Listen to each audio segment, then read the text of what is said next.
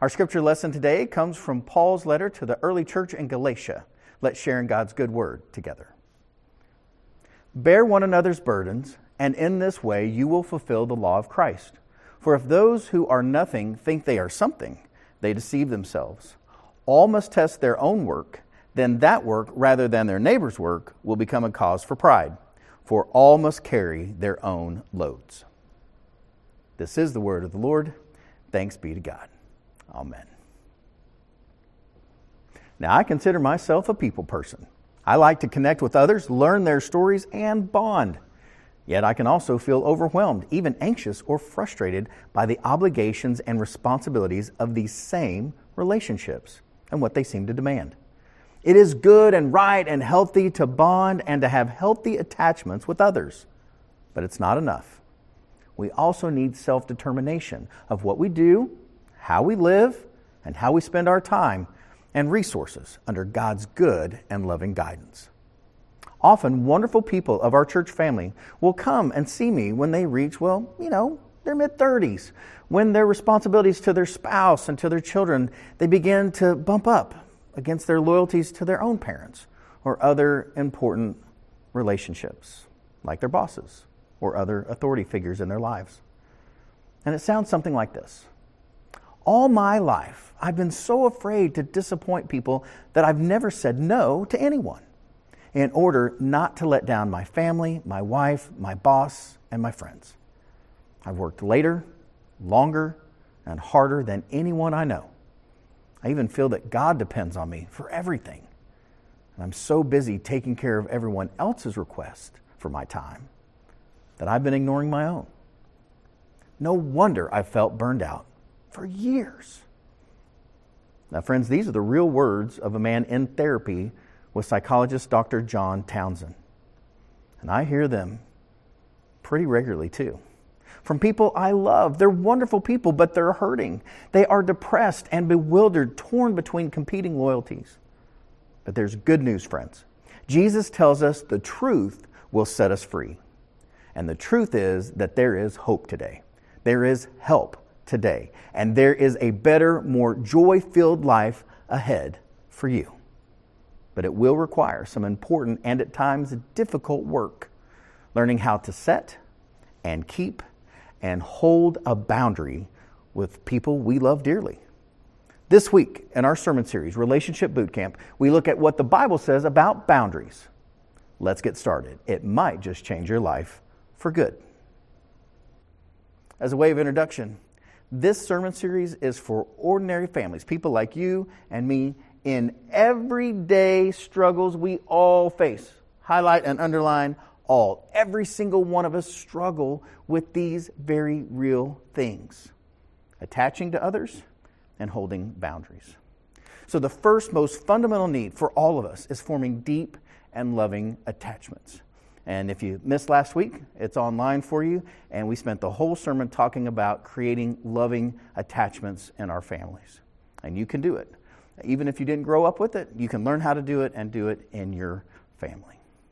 So, this is important because, unfortunately, most of us have had the experience of expressing our needs and feelings to a parent or someone else, only to have the parent emotionally withdraw or attack back with hostility. You say to your mom or your dad or a grandparent or a brother or sister, when this happened, I didn't feel like you were there for me. And it takes a very mature person to say, wow, I didn't see that. I'm so sorry. Will you forgive me? That's a great response, but my hunch is it's also pretty rare. A lot of folks I know are like, oh, you're upset about that? I'll give you something to be upset about. And that's sort of a natural pushback defense mechanism that most people just have. And so this can be really painful and difficult stuff to do. But I'm rooting for you, I'm praying for you, and we can do this together. So, what does a healthy family look like? A healthy family provides safe emotional shelter, it models vulnerability, and it also communicates needs. Moms, dads, kids, grandparents, they can say, this is something I might like, and here's some things I really need. I need from my family right now. I don't need them all the time, but this week I really do need this. This is what I need. This is what I want. And so in order for us to have those kinds of relationships in our families, those sorts of conversations, those sorts of really healthy relationships, we have to learn how to set boundaries. We have to know what's ours and what's not ours. What are the things that I'm responsible for in myself, and who am I responsible to? What are my responsibilities? Because if we can't get clear on that, then we'll find ourselves exhausted. So the first need that we all have is attachment. The second need is separateness. Now, isn't that a kick in the pants? The first thing you need is to connect and to attach. And as soon as you actually get that down, then you have to learn how to separate that back out. It can be overwhelming. I want you to see this. At the very beginning of the Bible in Genesis 2, you have both of these things happen right in the second chapter of Genesis, at the very beginning of all humanity. The scripture says this: "Then the Lord God said, it is not good that the man should be alone." Is it good to be alone? Absolutely not. We need to come together, bond, and attach. Okay, we got it. "So the Lord God caused a deep sleep to fall upon the man, and he slept. And then he took one of his ribs and closed up its place with flesh. And he made woman. And the rib that the Lord God had taken from the man, he made into a woman and brought her to the man. Then the man said, this at last is bone of my bones and flesh of my flesh. This one shall be called," whoa, man, this is great. "He loved her. For out of man, this one was taken," woman. Connected, good. And then the Bible says this: "And this is why, therefore, a man leaves his father and his mother." He connects, and then he leaves his family of origin and clings to his wife, and they become one flesh. "And the man and his wife were both naked and were not ashamed." They had a good, healthy, wonderful relationship. They attached, and then they separated and started their own family. And we are going to learn how to do that today. It can be a lot trickier than it sounds. Dr. John Townsend puts it like this. He says, "When we don't feel free to be honest and truthful with others about our opinions and values, we set in motion the process of allowing ourselves to be controlled by the feelings and desires of others. That in turn leads to a deep sense of powerlessness and resentment based on a feeling of helplessness. This leads to depression, because depression is the result of the death of hope." And friends, remember, we are Easter people. We are people of hope. We are too blessed to be depressed, as some of my friends say it. So God is with us. We can do this together, but it will take the best of us. It will take some really good work to live into this well so that we can be blessed to be a blessing. The wisdom literature of Proverbs says it like this: "Hope deferred makes the heart sick, but a desire fulfilled is a tree of life." We have to hold on to hope. We have to be able to set good and healthy boundaries so we can work on that which is ours and not worry about that which is not ours. Because we're not God's, friends. We're just people. We're humans on the planet, and we need God's help, and we need one another's help. And together, we will get better at setting boundaries and keeping them in a way that leads to life. So the goal of what we're talking about today, the goal is bonding with boundaries, which is intimacy. Bonding, yes, attachment, with boundaries, with real separateness, so that we can love other people as they really are, not as we might want them to be or try to make them to be. So healthy intimacy is where closeness plus clear separateness exists, where differences of opinion and even arguments do not disturb the sense of being rooted and grounded in love. Wouldn't it be great if the next time you sat down at the family table for a holiday meal, you could disagree with someone and still feel absolutely loved and accepted and nurtured and cherished? And wouldn't it be great if you could do that for someone else? Paul writes to the early church in Ephesus. He says, "I pray that according to the riches of God's glory, he may grant that you may be strengthened in your inner being, in your inner self, in your real soul, with power through his Spirit, and that Christ may dwell in your hearts through faith as you are being rooted and grounded in love," that God would live in you in such a way that the chaos of the world, or even some of the nonsense that you hear across the table, it doesn't sway you, it doesn't move you, it doesn't incite you, it doesn't enrage you. You are so filled with God's love that you respond in love, because that's what's flowing out of you. But if you did not grow up in a family where you both had bondedness with boundary, attachment, and also healthy separateness, there are three real challenges that come out of that, and I will share them with you very quickly. The first is known as fusion. In counseling and therapy and psychotherapy circles, they talk about fusion, and this can be really difficult if that's how you grew up. Fusion is when bonding occurs without boundaries, and this is where it happens sometimes in an early romance stage where there's no fights, there's no disagreements. It's not that they're not really there, that the people are in denial because they're so afraid of what would happen if they actually disagreed with the person that they loved. Here's the thing you have to know, friends. Disagreement is not a sin. Say it with me. Disagreement is not sin. It's not. We are not all the same people. We're not all supposed to be the same people. You're free to have your own thoughts and beliefs and values, and we can love other people that are not exactly the same as us. That's good and right and healthy. Fusion is not.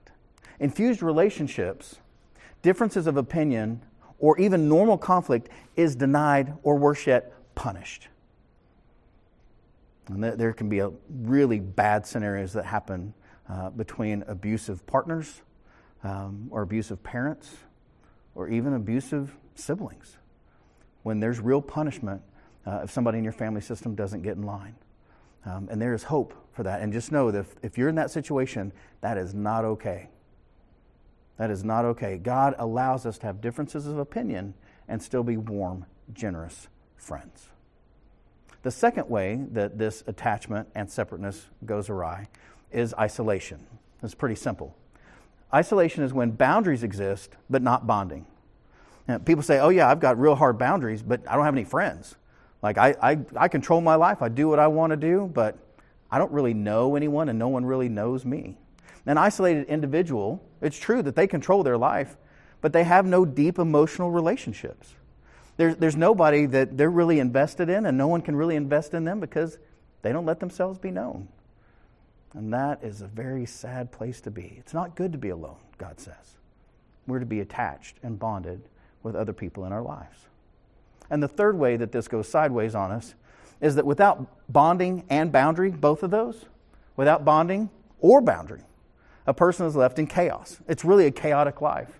They're neither connected nor self-directed.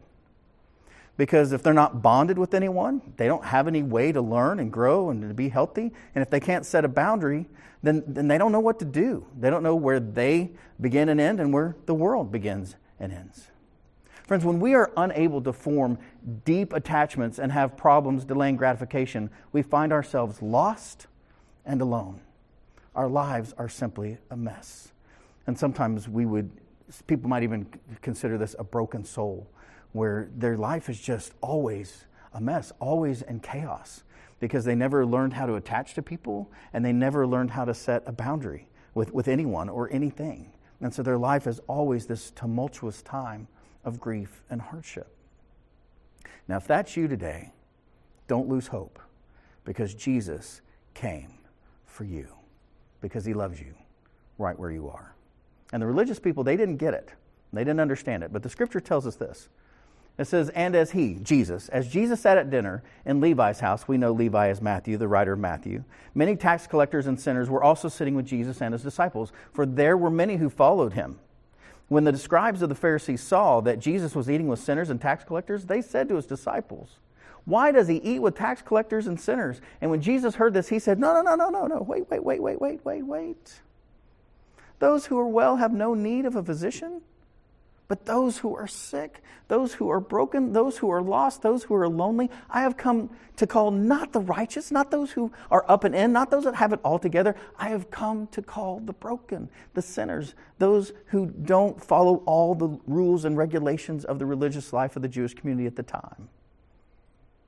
God has come for you, whether you're isolated or whether you're fused or whether you're in chaos or whether you're having a good life. Jesus comes for all of us right where we are.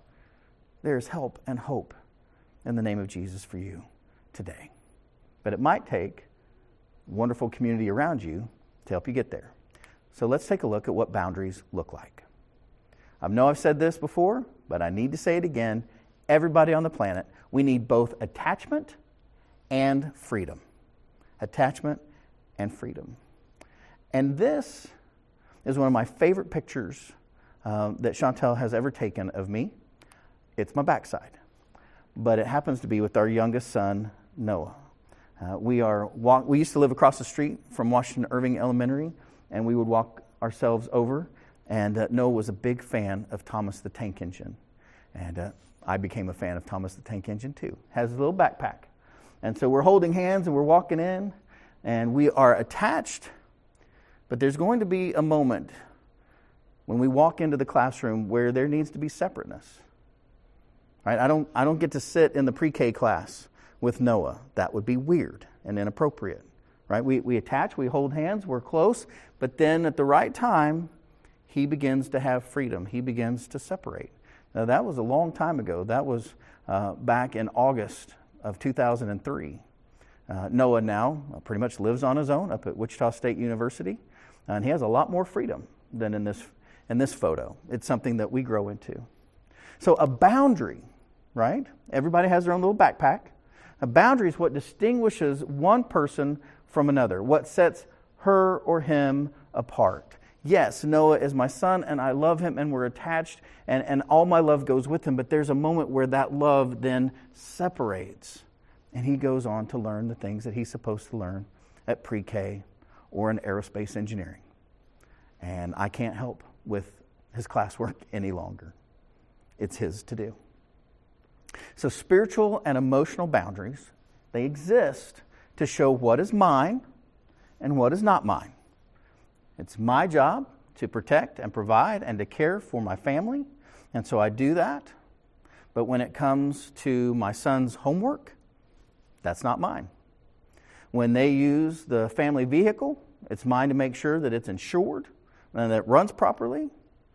But after they've been out on a trip, it's theirs to make sure the car returns with a full tank. Not mine. Their trip, their cost, their gas. Get it? That's the way a boundary works. I'm happy to do my part.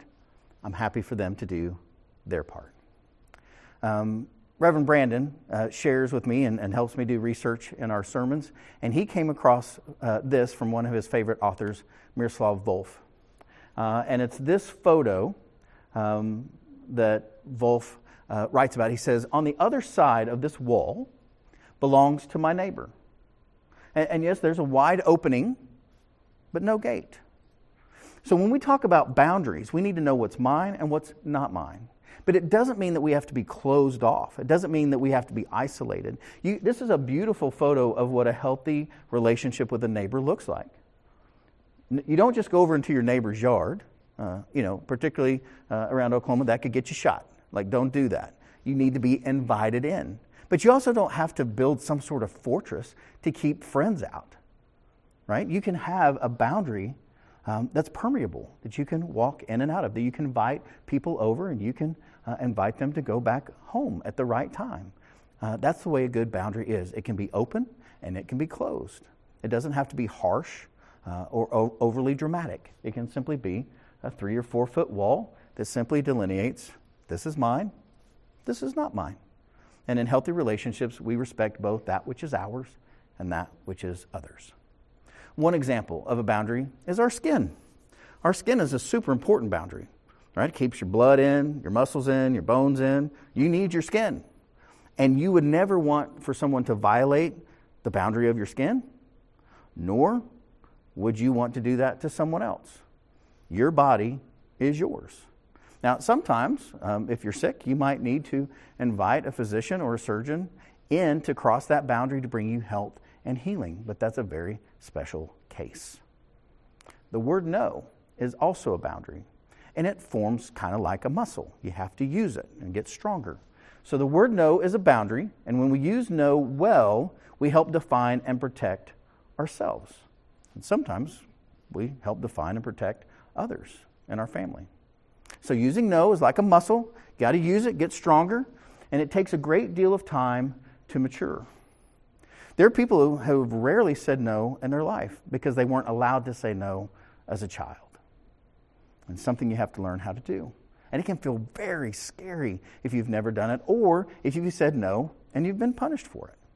But I want you to know that all the way back in the Psalms, in the Bible, know is an important part of the people of faith in our vocabulary. Psalm 101:7 says it like this: "No one who practices deceit shall remain in my house. No one who utters lies shall continue in my presence." Truth is a big deal for people of faith. It is the truth that sets you free. Jesus says, "I am the way, the truth, and the life." And people who lie, nope, you don't get to be in a close, intimate relationship because you can't trust them. "No one who utters lies shall continue in my presence," the psalmist says. It's just not safe. So what do boundaries do? What do they look like? How do we live those out? Well, boundaries determine what we are responsible for and what we are not responsible for.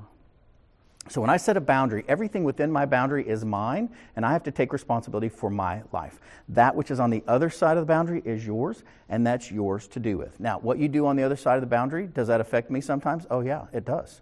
And might I be really sad about that or kind of fearful, like, oh, what does that mean? Like, I might need a different neighbor because of the way you're acting very close to my boundary? Yeah, maybe, but it's not mine. That would be yours. And we need to be able to respond. We are responsible for. Now, let's look at that word real closely. Responsibility is the ability to respond. Responsibility. That's what it means. And so everything in our boundary, we're responsible for. We have the ability to respond. But I can't respond for you because that's yours. And I don't know everything about you or how you think or how you feel or what you would want to happen. And I ought not guess, because that will really cause a lot of brokenness in our relationship. So here's a couple of struggles. We struggle when we don't take care of the things within our boundaries, right? I don't put gas in the car, it doesn't run. My responsibility. I'm able to respond. If I don't, I'm going to run out of gas.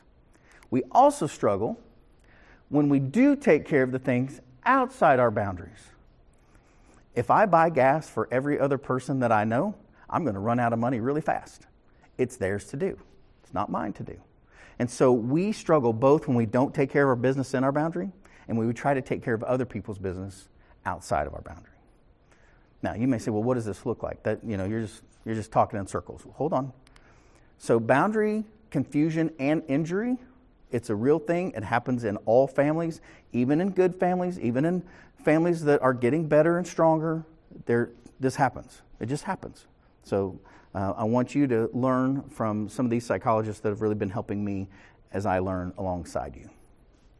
Parents who feel abandoned when their children begin to make autonomous choices.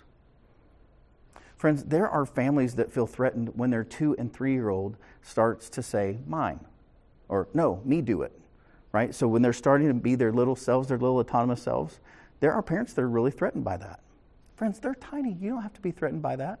They're not supposed to be little infants forever. It's a part of growing up. There are also parents who feel threatened by their increasing loss of control over their children. Friends, if you've got kids like I do that are in college and they're in their 20s now, that's theirs to do. I remember when we dropped off our oldest, John Mark, for college, another woman was dropping off her daughter, and as she drove off, she yelled through the window, "Make good choices!" And that's what we hope for. Make good choices. But we need not feel threatened if our kids don't do exactly what we did when we were in college. And sometimes we ought to thank God for that too. Also, families that equate disagreement with sin, that's a problem. You can disagree. You really can. It's okay. There were 12 tribes of Judaism. They weren't all the same tribe, right? Different people living out their faith in different ways. It's okay. United Methodism is one expression of the Christian faith. It's not the only expression of the Christian faith. And so, friends, if you've got other Christian friends that think of things differently, that's okay. Be kind, listen, respond in grace. There are also families that are afraid that when their child expresses anger at them, that's not okay. It's okay. People get angry. Or sometimes their child is sad. And you're like, why are you sad? You should be having a good day. Well, it's okay for a child to be sad. Or maybe the child is just anxious. Maybe they're just worried about things. Well, friends, if you follow the news lately, I mean, the world can be kind of a scary place. We want to be able to respond with love and acceptance, whatever emotion our family members are having, right? Because we want the full range of emotion. There are also families that praise compliance in the name of togetherness over healthy independence. Now, is it important that we teach our children and our grandchildren what it is to honor the elderly, to honor parents, to honor family obligations? Absolutely. But we also have to ask ourselves, do I not really, I mean, is it really important that my teenager miss this, whatever it is, this time with their best friend or their football game or their soccer match for this family event? Maybe it is. Or maybe I'm just afraid to talk to grandma. We need to be honest about those things. Sometimes it's one, sometimes it's the other. Another problem is that when families where the children feel responsible for the happiness of the parents. I see this way too often. And these are often kids that make straight A's. They're super compliant, they're loving, they're gracious. Everybody would say that they're the best Christian they've ever met, but that is way too much weight for a kid to handle. Kids are to be kids, parents are to be parents.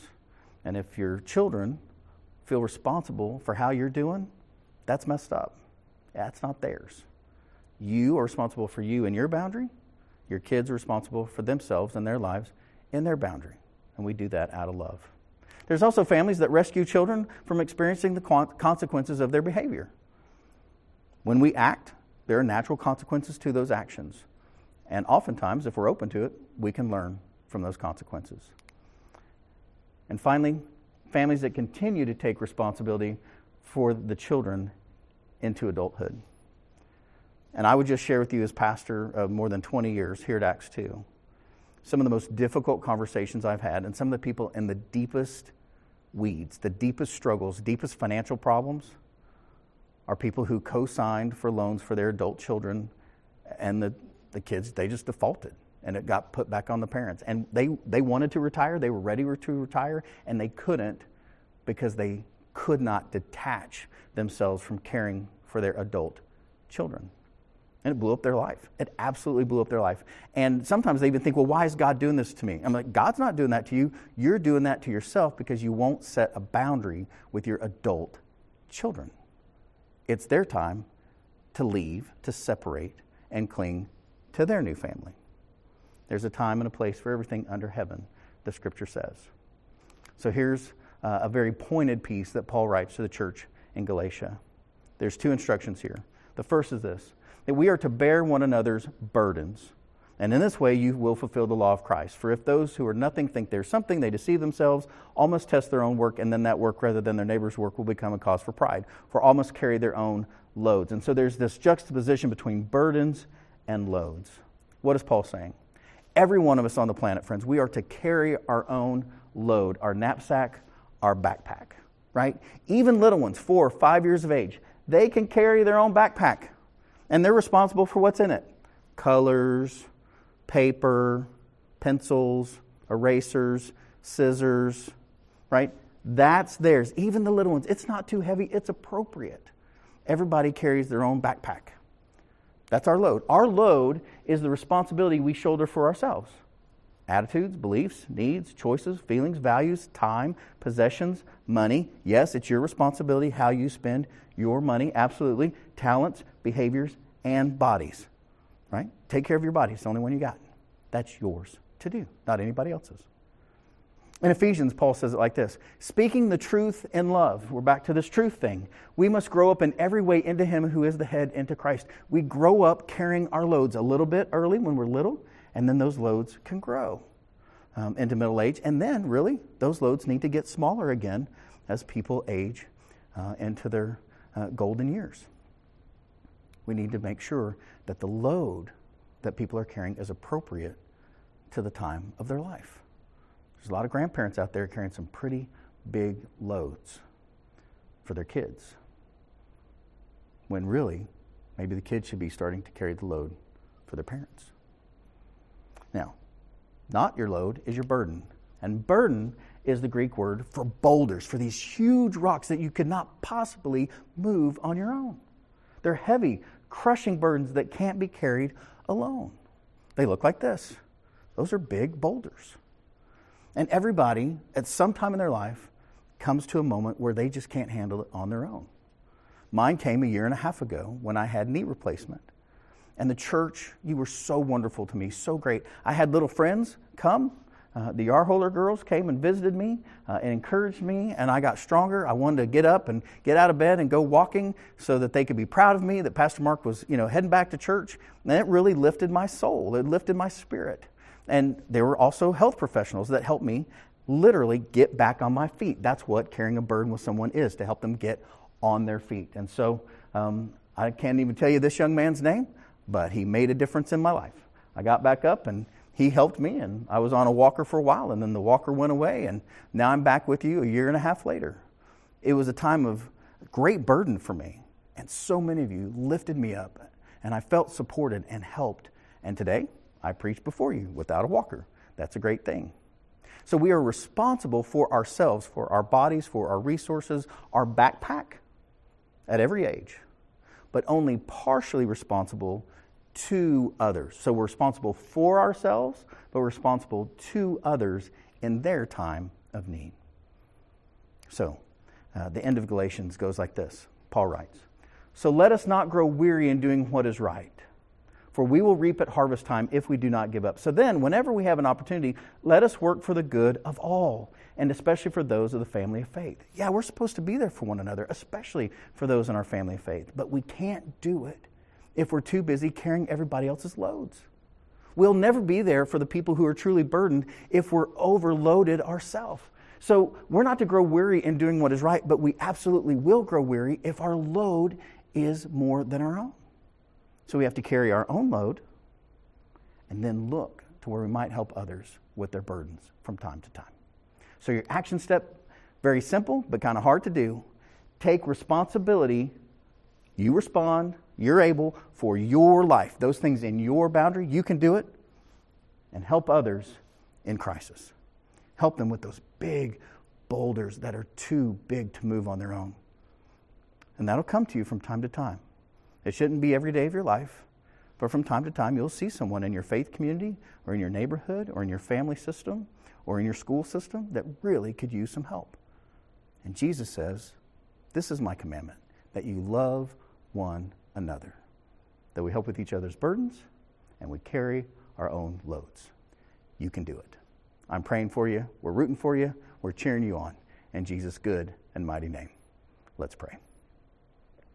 Our Father, who art in heaven, hallowed be thy name. Thy kingdom come, thy will be done on earth as it is in heaven. Give us this day our daily bread, and forgive us our trespasses as we forgive those who trespass against us. And lead us not into temptation, but deliver us from evil. For thine is the kingdom, and the power, and the glory forever. Amen.